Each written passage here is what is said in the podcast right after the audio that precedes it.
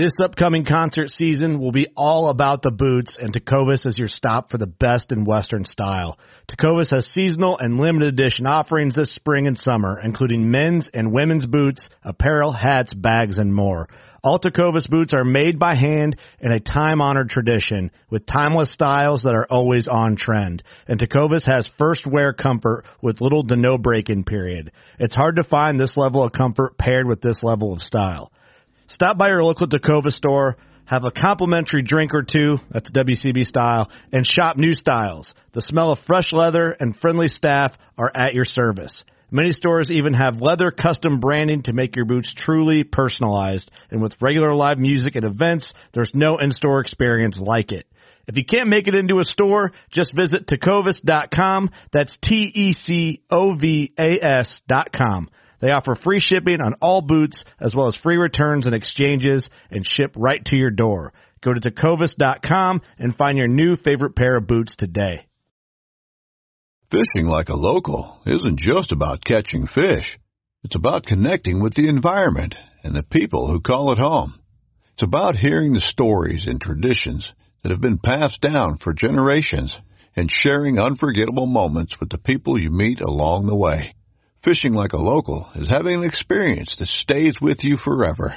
And with Fishing Booker, you can experience it too, no matter where you are.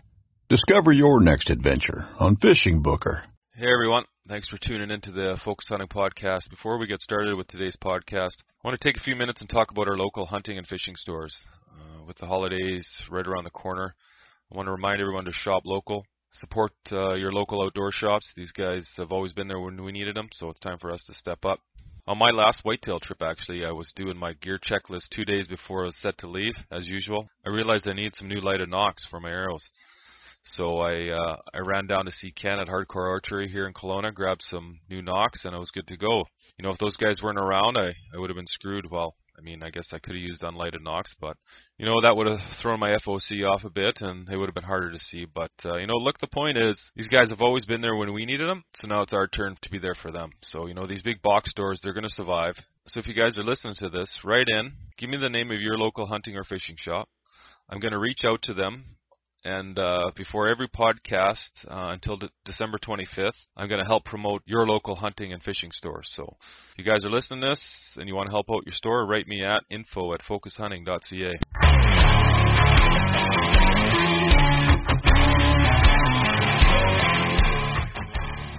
welcome you guys to the Focus Hunting Podcast. On this episode, I'm joined by one of the co-founders of the Outfitter Coffee Company. If you guys are unfamiliar with Outfitter Coffee, they're a great group of guys who have found a unique way to give back to conservation.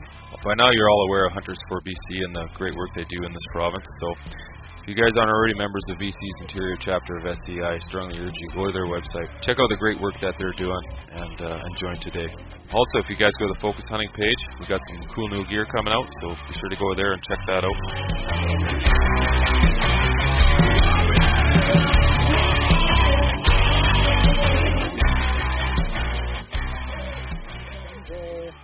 Things are strange, right? I think we're supposed to be a hotbed for COVID nineteen Yeah. um, I know you're in Canada, but here in the United States, you know, of course, we we came from what we were called a red state, which is a conservative state, to a blue state recently in our politics, and that's been a big surprise for a lot of people who live here. And you know, just as uh, just as the politics flip uh, on a regular basis here in the states, so does our weather. You know, two days ago, I was down in South Georgia with a t-shirt and shorts on, and now I'm back in North Georgia with a really thick jacket on because it, it was snowing yesterday. Yeah, quite the change. Yeah, We're, crazy. we live in Canada, so we're already in the cold weather. I was going to say you you have a pretty long winter out there, right? Yeah, yeah, we definitely do. We're Yeah. not as bad uh, in Kelowna here as some parts of the uh, country, but uh, definitely a lot colder than you get down there. Oh yeah, I'm sure. On the midst of the election, how's everything settled down so far? I know up here there was a lot of consternation about the U.S. election. So for us, during every four years, or at least every changing of a president, there's always uh, temporary turmoil, right? Of course, Trump is a little bit more vocal about uh, this year's election, but eventually it'll all come to pass. We'll survive, just like any other time. We'll survive. Um, you know, whether uh, half the country believes that uh, we are rightfully moving forward or not, doesn't really matter. In the end, you know, as I guess diverse in ideals as us Americans are, we truly are one people in the end. And I think that we'll eventually be able to at least calm down and reunite for the purposes of the media, if that makes any sense. Yeah, it does. It does. Well, that's good. I know here in Canada we seem to follow the U.S. election, I think, more than we follow our own. So. Well, I mean, it's tabloid material, right? Yeah. Okay. So I'd like to welcome everyone to another episode of the Focus Hunting Podcast. Today I'm joined by Ten Dang. Ten is the co-founder of the Outfitter Coffee Company. Ten, thanks for joining me today. Hey, no problem. Can you give us a bit of introduction to yourself? Yeah, sure. So, you know, um, academically, I, I'm uh, I have a legal background. I uh, I studied law for many years of my life, and um, I never ended up practicing law. Um, I wanted to do something else. Ever since I was a kid, I didn't want to work for anybody. Didn't want to work for a firm. Uh, so I had always been an entrepreneur. Right, I've always started businesses here and there, and I was a successful brand development entrepreneur for about 10 years. Um, and, you know, as somebody who grew up fishing and hunting, I, uh, I wanted to do something that could return back to my hobby while running a business at the same time. Um, as you know, you're having us here on podcast Outfitters Coffee Company. We're a coffee company that gives back to wildlife conservation. And I want to start a company that gave back to wildlife conservation because whether if this is happening in your country or not in Canada, in the United States it is, right? Is is that uh, we're our numbers of anglers and hunters are declining every single year. And as those numbers decline, we sell less licenses. Selling less licenses means that there's less funding for our Department of Natural Resources to take care of our wildlife as well as our public lands. So the only way for us to really bring those numbers back up, or at least to try to conserve the numbers that we have now, is to create an outreach company that hits a couple of things, right? Is, is that coffee is it's a commodity. Everybody drinks it. Doesn't matter what political spectrum you're on. I, yeah, I get it. Not everybody drinks coffee, but a lot of people do. And we want to be able to provide a product to where our demographic are doing and sharing the same things that we do and share. That means hunting, fishing, and drinking coffee. So we decided to start a coffee company that not only sold good coffee, ethically sourced coffee, organically grown coffee, but at the same time take a good percentage of our proceeds and return that back to wildlife conservation groups that we believe in to help continue to preserve and conserve our traditions. I know that's getting into the company's background, but as far as my background is concerned, I've always been a serial entrepreneur. I've grown up fishing, I've grown up hunting, and I've continued to do that as, that as an adult. So I want to be able to give these traditions to my kids when they grow up and to my grandkids as well, same as yours and everybody else who's buying out Outfitters coffee, if that makes sense. Yeah, no, absolutely it does. Up here in Canada, we have seen a decline in hunter numbers compared to the past. In the early 80s, we had over double the annual resident licenses sold. Those numbers were on a steady decline until I think the early 2000s, where we started to see an upshift.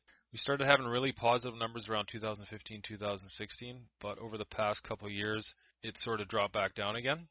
Now with COVID, I think we're going to see a spike again. I know there was an article out earlier in the year reporting that BC resident hunt licenses were up, so we'll see. Now in Canada, well in BC anyway, the funds collected from licenses and tags goes into the province's general kitty. They are not designated specifically back into the wildlife management in this province. The annual funding for wildlife management is set in accordance to its annual budget. Our wildlife management leans a great deal on nonprofit organizations such as Hunters for BC. Now in the US, your hunter numbers are a lot higher than ours in Canada as your population is a lot greater. So you have a bit more money to put back into wildlife and land management However, there are some policies you have developed down there. Two in particular, I think we here in Canada should adapt, and that is what you have in the Dingell Johnson and Pittman Robertson's Acts. Whereas, and correct me if I'm wrong, but uh, in the Dingell Johnson Act, you guys charge a 10% exercise tax on all sports fishing goods. And in the Dingell Johnson, you charge 11% exercise tax on all guns, ammo, and archery sales. Uh, that money is put back into each state's wildlife management. So I think that's something we should look at doing here in Canada as well. But moving on to Outfitter Coffee. Now, there's a few of you involved with Outfitter Coffee Company. Uh, I've talked to, or I should say, I've communicated with two of them, Nathan Scott and Brian Shaler. You got those two guys correct. Nathan Scott and Brian Shaler are two of my partners. Right. We're actually uh, probably the largest small business that you'll come across. Uh, we've been around, I guess, for a little bit over a year at this point, and we have six full-time partners and a couple of auxiliary partners. We also have Levi Mitchell, Terrence Cheney, and Barton Rice, in addition to Nathan Scott and Brian Shaler. Um, we also have uh, another partner that he wishes to not be named that actually goes around the world and sources our beans for us. Yeah. Cool. Right. So uh, we're, we're we're pretty large for you know again a small size company. Yeah, wow, that's awesome, man. You mentioned that hunting fishing has always been intrinsic in your life. Would you say you're more of a hunter or more of a fisherman? It well, so it kind of flip flops back and forth. My uh, my grandfather was a fisherman. Uh, my parents and my grandparents they were Vietnamese and they immigrated to the United States in 1980s. Before then, they were all uh, they were all fishermen. That's what they did for a living in Vietnam. By um, maybe a little bit backstory here that isn't quite related, but it'll lead up into it. My grandfather used to live in a village in Vietnam where they had pooled all their money together for him to build a vessel to escape communist Vietnam. And my grandfather wasn't just a fisherman, he was also a carpenter. He ended up building a pretty large ship where he took his entire village and his family to escape Vietnam in the middle of the night to go over to the Philippines, to land in Cabon, Philippines. That trip and that group of people were actually known as the 88 Cabon because including my grandfather, he saved 87 other people out of communist Vietnam to go to the Philippines. When they came over to the United States, my grandfather, you know, he held odd and end jobs here and there. He actually worked for a cement factory for what I could remember for a couple of years of my younger life. But most of his time was spent fishing. So were my uncles. And uh, when I was younger, you know, back in the 80s and 90s, we didn't have internet or we didn't have really high access to video games or technology, right? So most of my time was spent going out on the boats with them learning how to fish, you know, crab, and basically to use the ocean to our advantage. You know, my my grandfather came over here poor, but we were always well fed because not only did he build his own skiff when he came to the United States, but he was always out fishing and shrimping, and uh, you know the freezers in the fridge was always full. So I I grew up learning how to do that. Now, very few of the people in my family actually hunted. My uncle did, uh, and he became an avid hunter where his shed was just filled with racks after racks. And I picked up hunting from him. And uh, being here in the state of Georgia, we have some of the best public lands to hunt on. You know, there are several states here in the United States where you really have to find private land to hunt, but in my state where I live in Georgia, we have a lot of free public land to where we just purchase a license and we can go into any of these public lands when they're available to hunt and take deer or any other type of game uh, that we'd like for well practically free, right? So Yeah. uh, I got into hunting a lot. I moved away from the coast because originally I was born and raised coast Georgia, and then I moved to North Georgia to Atlanta, the state's capital, and we have a lot of mountains out here, but at the same time we have a lot of hunting lands. And I had stopped fishing for quite some time, but um, for some reason I uh, I decided to take up fishing again. But th- these days it's primarily uh, freshwater fishing in the lake. And Yeah. quite frankly, do I hunt or do I fish more? Mm, That's a little tough to say, right? Once it gets too cold, I put the boat up, but at the same time, once it gets too hot, I put the rifle up. But for the most part, I do both year round. Right, right. Uh, deer hunter, I presume. Whitetail. Uh, so I deer, hogs, and coyotes. Deer, hogs, and coyotes. Yeah, that's a lot of fun. I've never been hog hunting, but I've always wanted to do it. But we get elk hunting out here, so I guess it's an even trade-off. Which, by the way, you, you know, I wish, I wish we would have elk hunting in Georgia. I know that for the most part, farmers in the northern part of the state don't want them here. All of our surrounding states are now starting to build a very strong elk population. You know, in in the west of the United States, as you may know, in Colorado and California, in those areas, we have a lot of elk and elk hunting out there. Here in the East Coast, we have elk tags that are available in the state of Tennessee and the state of Kentucky, but they're very low in numbers. Um, however, the states that are also surrounding us, which is Tennessee and North Carolina, are starting to build up their population. Hopefully, we'll start to see a stronger population within the next decade or two to where we can have relatively open elk season for all of the states around us. Yeah, yeah. It's uh, have you ever been elk hunting? Unfortunately, not. No, yeah, it's uh, it's pretty neat. Up in BC here, we have pretty much uh, all species. I think, uh, well, not all, but a lot of the species you can find in North America we have in our province, so we're pretty fortunate. Outfitter Coffee, you kind of touched on on when and how it started. Uh, why the name Outfitter Coffee? Well, you know, outfitters are known to outfit hunters and anglers to prepare for their trip, right? Yes, they are. The outfitters are a big part of uh, of the hunting community, I believe. Oh, absolutely.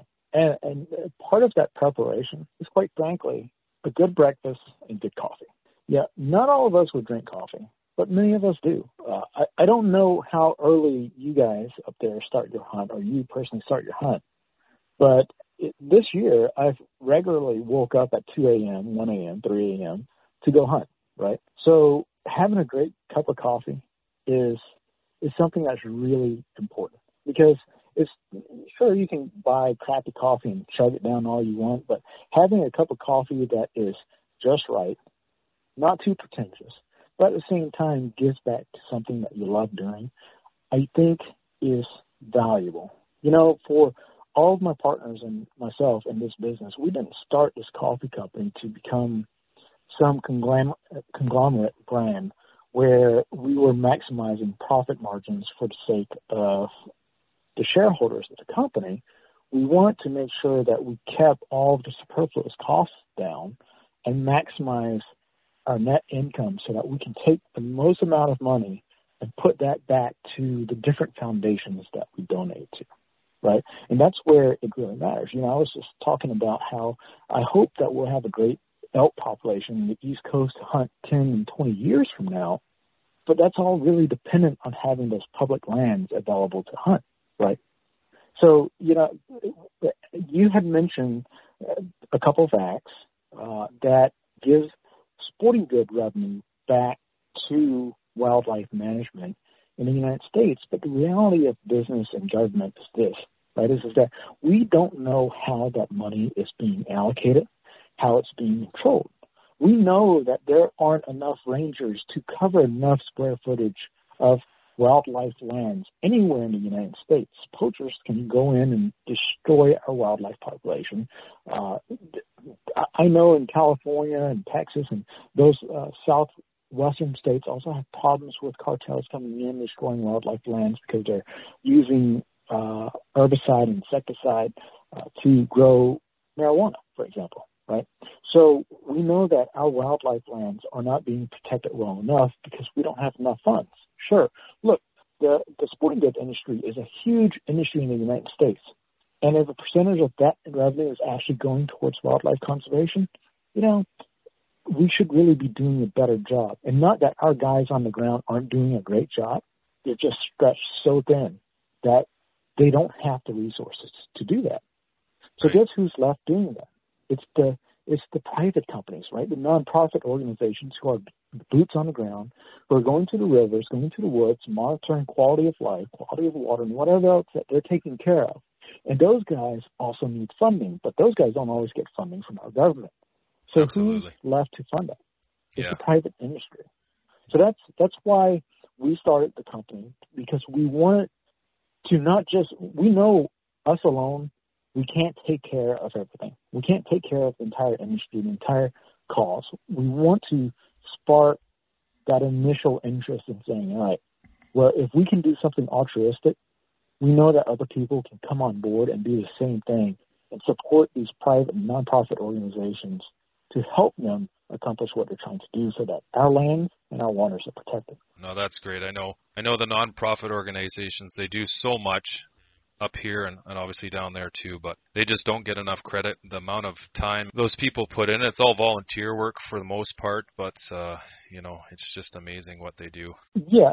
The conservation fund now, how does that work? Can you kind of navigate me through that? How do the funds from coffee get to the nonprofit organizations? So there are two ways that we do this. Uh, the first way is we have a wildlife fund, meaning that we take nonprofit organizations. Uh, we take we have about approximately eight of them right now, and depending on how our business goes within the next few years, we'll determine how many we add each year, and we allocate a certain amount of net income to donate to those organizations. Most of those organizations are primarily localized organizations to where my partners and I are located. So primarily in the southeast in river, lake keeping as well as coastal keepings and public hunting lands. You know, public hunting lands for the most part is managed by the federal government, but as far as our waters are concerned, most of that is handled by nonprofit organizations. So that's one way. The other way is that we partner up with, for lack of better word, influencers or celebrities who have foundations that they are very um, attached to. So we just partnered up with a professional bass fisherman over the last couple of months, and we're actually about to go through a rebranding of our line and our brand to where one of our coffee lines is branded with his namesake and his trademarks and his logos.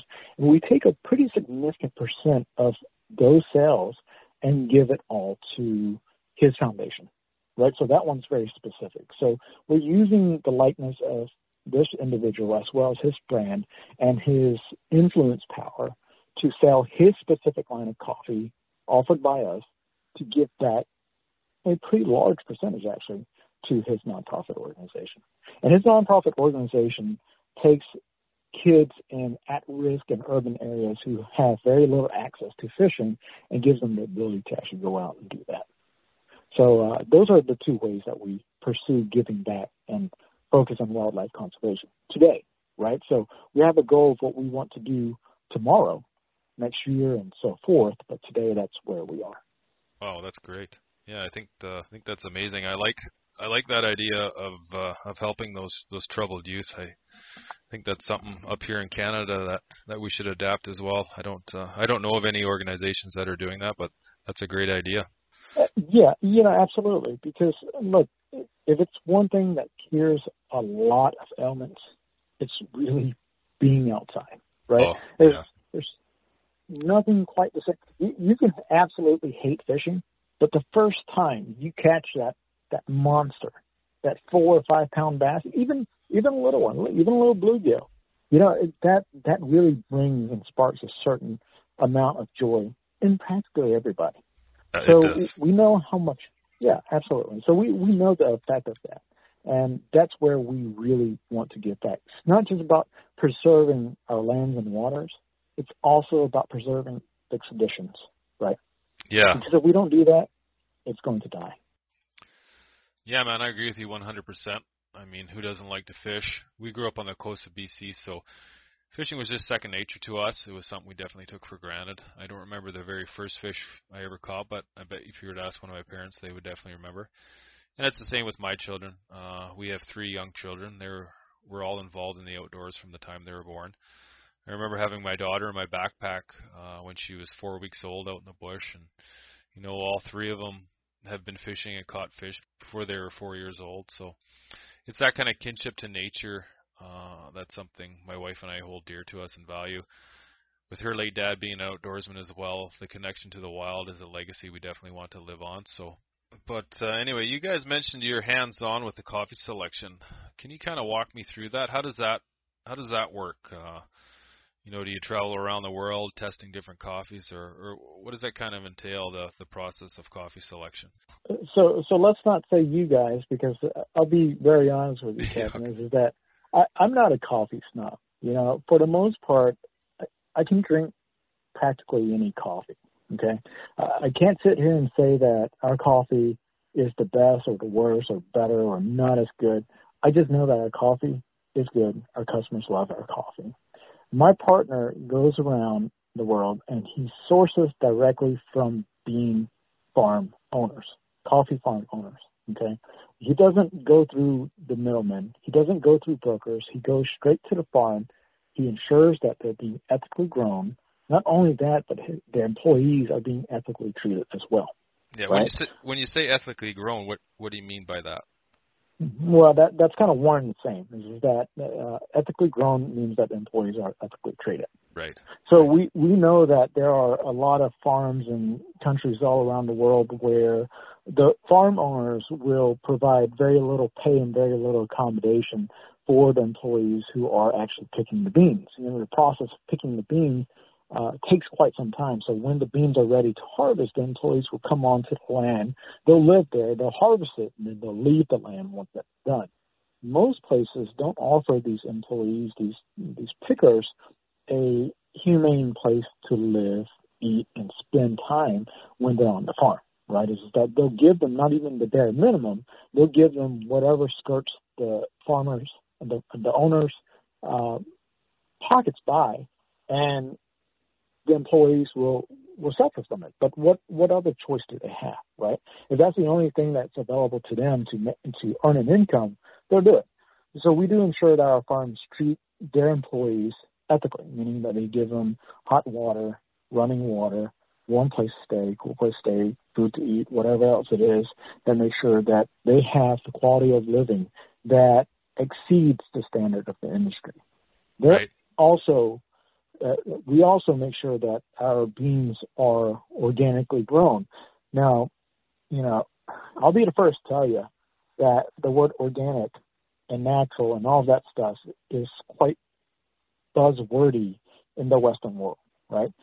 In, our world, that that word means, uh, I guess it has this posh meaning to it, but the reality of it is that, that things can be grown organically without having a certification, especially in countries where uh, governments don't have regulatory bodies to place that certification on the farms.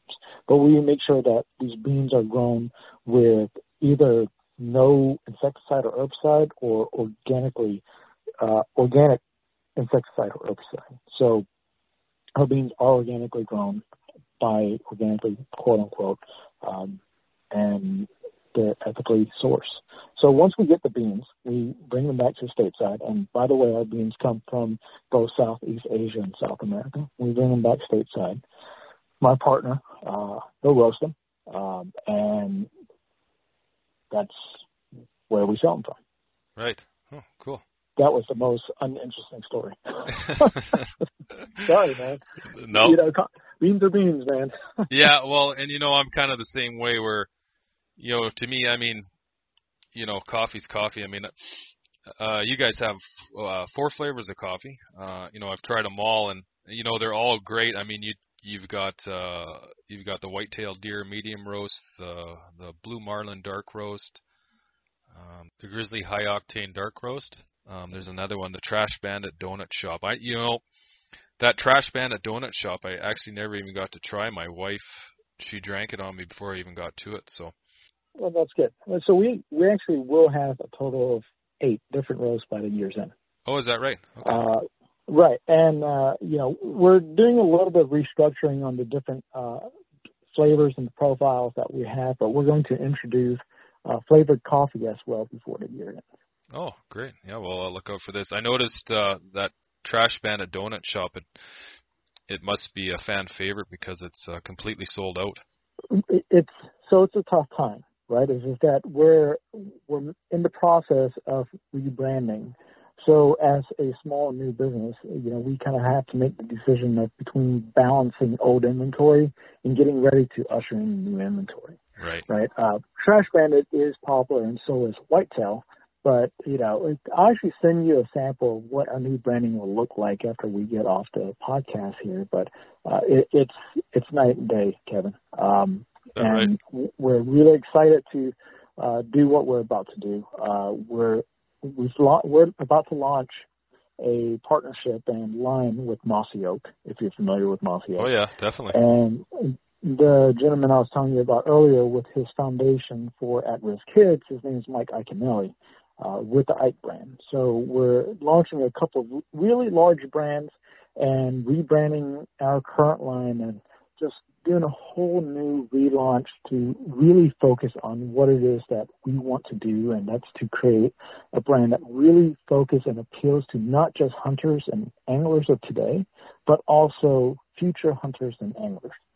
Um, and if you don't mind, let, let me get into a little tangent here. Look, I don't know how it is in Canada, but here in the United States, most of us in hunting and fishing, we're typically what most people consider politically conservative, right? Yep. But the reality of it is, is that as our kids grow older and as our grandkids are born and grow older, they become more liberal as we become more progressive. If we don't make that connection between what we do today to them, it's going to be very tough to continue our traditions. Because look, here in the United States, somebody who's liberal may never know or have access to a person who is either willing or that they're comfortable enough to go talk to to teach them how to hunt, right? Yep.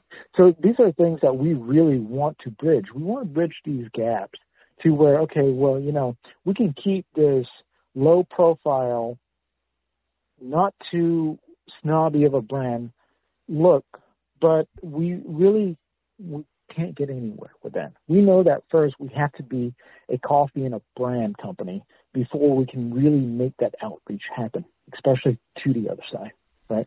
So, look, outdoorsmanship transcends or should transcend political spectrums, and that's what we really want to do. Well, yes, you're right. Um, in my community of hunters and fishermen, the greater percentage of them do share conservative values. I've never heard anyone or um, anyone I know anyway inside my hunting community talk about bridging the gap like that. Uh, but it's a valid point and a discussion I think that should be discussed because, like you said, not all hunters and fishermen are conservative, and in true stewardship, we should all be striving for the same common goals. Um, because, to the best of my knowledge, wildlife doesn't hold a political stance. Um, although I'm sure there are some that uh, that might argue that.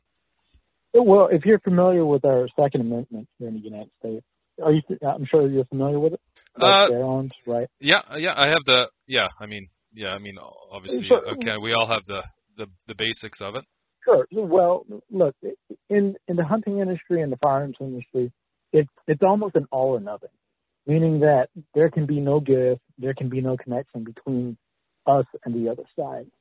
But if we continue to go that path in in sportsmanship, because look, hunting draws a crowd who are typically very pro Second Amendment here in the United. That makes it very difficult for us to bridge that gap and that divide between us and a more liberal and progressive group of people. But if we continue that tradition, we're going to lose everything that we fought so hard for. Look, there used to be a piece of land that I hunted here in North Georgia called the Allatoona WMA.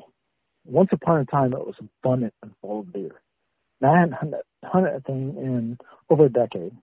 I went back to that piece of land last year, and there were nothing but homes built on it. All of our public land in that area has either been decimated or there have been so many developments in the area where it's pushed deer so far away from where hunters can access that that land is no longer viable to hunt on a regular basis. Right. So these are these are things that we do care about, right? These are things that not only us as conservative people should care about, it should be something that progressives care about as well. Because look, as much as they love deer, and we love deer too, whether you know it's on our grill or them being alive and visiting our yards, the reality of it is is that look, you know, we we have to manage our game. I I Kevin, I literally hit an eight point buck with my car about a week ago. Right? And I it didn't it didn't die. Um it fortunately or unfortunately managed to get up and run away. And then I went out next morning to see if I could find it. There was another deer that was hit about 500 feet away from where I hit that deer. Our population of deer has become so thick, they're overrunning our suburbs and getting people into accidents. Not only are deer doing that, but we're having hogs and coyotes destroying lands as well, right? right. So we can manage the population and still be kind to the population to where we can find balance to have our hunters happy. At the same time, have our progressive group understand where us hunters, where our perspectives are, and have them participate as well. Because there's a reason why we hunt. There's a reason why we manage populations. It's it's there for a reason. Um, so yeah, that's that's what we hope to do in the next few years is to go beyond just being a coffee company and go beyond just donating to a foundation, but to really be active, involved in these type of efforts to bridge those divides between the two spectrums. Yeah, well, that's great, man. So one question here, not to take away from the the life of the deer or anything, but when you said eight, you said eight point deer. Uh, you mean the one I hit? Yeah, you hit it. You hit an eight point. Yes. Now is yes, that I hit an eight point. is that eight points total or eight one side? I know you guys you guys measure deer a little differently than we do up here. We measure We- we measure the the one horn that has the most points on it. So when you say eight point deer, I'm thinking that deer must have been a giant. No, our eight pointers doesn't matter how much on any side. It's the total. Total points. Gotcha. Gotcha. Right. But again, we also measure deer in a rather strange way depending on which lands you hunt well, right? Um, so, you know, for example, one of the forests that I hunt here in Georgia, we have a quality management hunt. Uh, and a quality buck, in our case, would be four points on one side, with those points being a minimum of one inch. So a deer can have four points on one side and one point on the other, and that's considered a quality deer. Whereas we could look at a 275 pound buck that's got three points on each side, which is six point total for us. We can't shoot it. Yeah. Yeah, that's that's how we So we we're the same up here. Whereas, you know, like for mule deer, for instance, we have to we have a four point season, whereas it has to have four points on one side. It can have four points on one side and and one on the other, and it could be you know a small little deer, uh, or it could be you know a giant three by three, and we couldn't. It's not illegally allowed to be harvested. Oh, Well, and, and let me clarify on that too, Kevin. Is, is that you know, I I say that and I poke fun at that, but the reality of it is is that our wildlife technologists and our wildlife biologists they've done an excellent job on quality deer management here in Georgia, at least. Uh, just a decade ago, I I would hunt the mountains in Georgia, and our bucks would be the size of a collie dog today, this season, uh, I was taking a look at the Facebook page, and these guys are pulling 14 pointers out of the mountains now, right? So whatever it is that they're doing, as silly as I may think it is, they're doing an excellent job.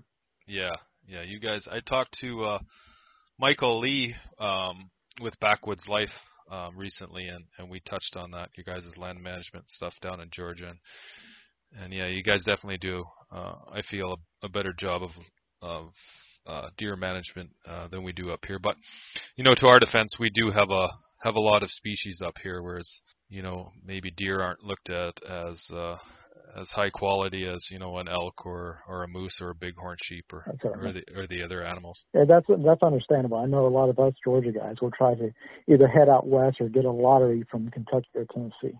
Yeah. So I understand that. Yeah. How about yourself? Do you you got any any dream hunts that that you'd like to partake in in the future? You know, so not necessarily. I uh, I don't really consider myself a uh, well. I'm not a trophy hunter. Uh, I more enjoy the time that I get out in the woods or on the water than I actually do getting either to kill or to catch. Um, I do have one dream hunt, so let me correct myself. I would love to go out in Maryland to hunt for some Sitka deer, uh, Sika deer, and y- my uh, my best friend lives up in that area, but because of COVID nineteen, unfortunately, that trip for this year is going to be postponed until next year. But that season, I believe, is at the end of December and early January. So I'll miss that opportunity this year. Yeah, I will uh, eventually head out west to hunt elk. But uh, be honest with you, Kevin, when I come out here and um, I hunt whitetail, I can't imagine that any other hunt would be any more or any less exciting. I love eating whitetail deer. Uh, I love supporting uh, my local public lands, and I enjoy the camaraderie of the hunters that I have come to know and continue to come to know here in the state. Uh, so yeah, I I get it. A lot of guys like to travel and hunt, but for myself, you know, I just enjoy being there. Yeah, no, I know what you mean, man. Uh, for me, there are certain hunts, you know, those father son or, or grandfather son. Uh, you know, the three generation hunts are very special. Uh, typically, I look for quantity over quality, uh, except when it comes to mule deer. With muleys, I'll always sacrifice a, a muley tag in hopes for uh, for that 200 inch buck. And look, I get it. You know, I actually see the largest buck on my land. So I I own four acres where I live, and my neighbors also owns four acres, and we have just these massive, massive brutes walking onto my land throughout the entire year. But I won't shoot them. Uh, we live we live really close to suburbs, and that really scares the crap out of people. And Yeah. you know, I know that it's my right to be able to hunt my land if I wanted to. But quite frankly, because I have so much public land available to me in Georgia, I'd just rather not. I'd rather keep the peace with my neighbors. I'm not saying that any other hunters need to do that. That's just my preference. Yeah, well, I mean that's uh, there is a lot of hunters I think that lack decorum. Um, so it's it's it's refreshing to talk to talk to those who who do have it. So So, what about yourself? Uh, do you do you do any fishing? I, I know you hunt. Do you do any fishing at all? Um, you know, I don't do as much fishing as I used to. Uh, like I said, I grew up on the coast, so uh, my life Okay. from about four years old till I was in my, you know, early twenties was the majority of it was was actually spent fishing. And you know, we grew up on the west coast, the Pacific Ocean, and I actually commercial fished for a number of years. So I had my. I had my lifelong uh, fill of of fishing out there. You know, we caught 70 pound spring salmon, you know, 30 pound, uh, 30 pound steelhead, and you know, 300 pound halibut and stuff like that. And we did a lot of river fishing, and and we didn't do as much lake fishing uh, down here. I do a lot of lake fishing with my kids. I don't get as much enjoyment out of it as they do, but you know, my enjoyment comes from just just the look on their face when they catch a fish. It's uh, it's pretty amazing. Well, so here, it, I'll, I'll give you a story. I took my son out last year. We have uh, a day, maybe two or three, in each one of our public lands to where we are allowed to bring our kids out for a youth hunt. So it's actually before rifle season starts. The kids and disabled uh, people and seniors can go out and they can have their fair game. I took my son out for his first hunt last year. I parked my truck on top of a yellow jacket's nest. So, uh, do you guys have yellow jackets in Canada? Yes, we do. Yeah. Okay, yeah. So, you know, I, I'm sorry for my ignorance there, but we open the door and we, we start to dress up, get our rifles out, and all of a sudden we start getting hit by yellow jackets. We got hit by them so hard that we couldn't re-enter the truck. We actually had to run several hundred yards away just to clear those uh, those yellow jackets. So, my son at this point he might have had a dozen things on him. Oh no. I run back to the truck. right. And, and he's allergic to the outside, okay? So I, I run back to the truck, manage to not get any of these yellow jackets in the truck. I drive back, grab him, and I look at him. I said, we, we kind of had this nervous laughter together. I look at him and said, hey, we might as well finish the hunt, right? He said, yeah, Dad, let's go ahead and finish the hunt. Oh, what a So I go to a different spot. That poor trooper walked through stinging nettles. How old is he? Uh, he's he's 15 this year. He was 14 last year. Right. So by the end of that hunting trip, we couldn't go straight home. We actually had to go to the ranger's office for some Benadryl because he was swollen. Between the yellow jackets and the stinging nettles, he's thrown in his trooper towel, and I can understand. Yeah. De- oh, definitely. I would have long long before he did. but he held out very well, so I'm you know I'm proud of him. My daughter also hunts with me. She's uh she's been hog hunting with me, but this year we're actually going to take her out. She's 13. We're going to take her out and let her get her first deer. Yeah. Yeah that's cool, man. So I gotta cool. love it when kids love it. Yeah. Absolutely. Absolutely. How's uh how old's your daughter? She's 13. Thirteen. How old? How? What's the legal age to hunt down in down in Georgia? Doesn't matter. Oh, so really? uh, as long as they're with an adult uh, before they become of age that requires a license, then they can hunt um, supervised, of course. You know, my daughter, she's uh she's really the outdoors person out of my kids. Um, she got her captain's license at 12, so she Wow. she can she can boat me around. She can boat herself around, uh, and she does a really good job. She's a qualified captain. Uh, she knows the lake very well. She knows how to fish it very well. Um, and you know, she started hog hunting uh, this year, and she'll start deer hunting this year. So yeah, uh, definitely a trooper too. So glad to ha- I'm glad to be able to pass that on to my kids and that they're receptive to it. Of course, my son's on a hiatus right now. Wow, well, uh, give him a high five for me. That's awesome. Yeah, you know, the ability to share these experiences, marvel, and everything the outdoors has to offer is a real blessing. Um, I'm glad to hear that you get the opportunity to share them uh, with with your kids. Uh, that's awesome. Right.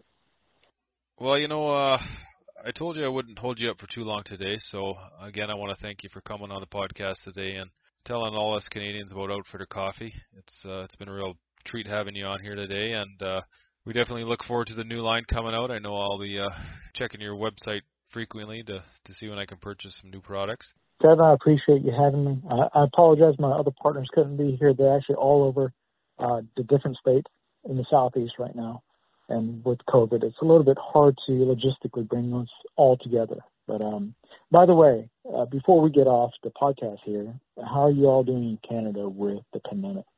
Yeah, we're doing good up here. Uh, like you guys are struggling with the second wave right now, but I think for the most part, people are abiding by the restrictions set out by our healthcare workers, so it's good. But you know, some are a bit pugnacious uh, when new restrictions come out. But uh, I think it's something we'll all get through together. And the next time we talk, uh, hopefully this is all behind us. I hope so too. Where can we find you? Well, you can find us at outfitterscoffeeco.com. Um, at the end of this year, it'll be outfitterscoffee.com. We're starting to spread across retailers uh, in the United States, and hopefully we'll be able to cross borders in 2021. Uh, so you'll be able to find us online. If not, uh, request your local gun shop or your local tackle shop, pro shop, to carry our coffee.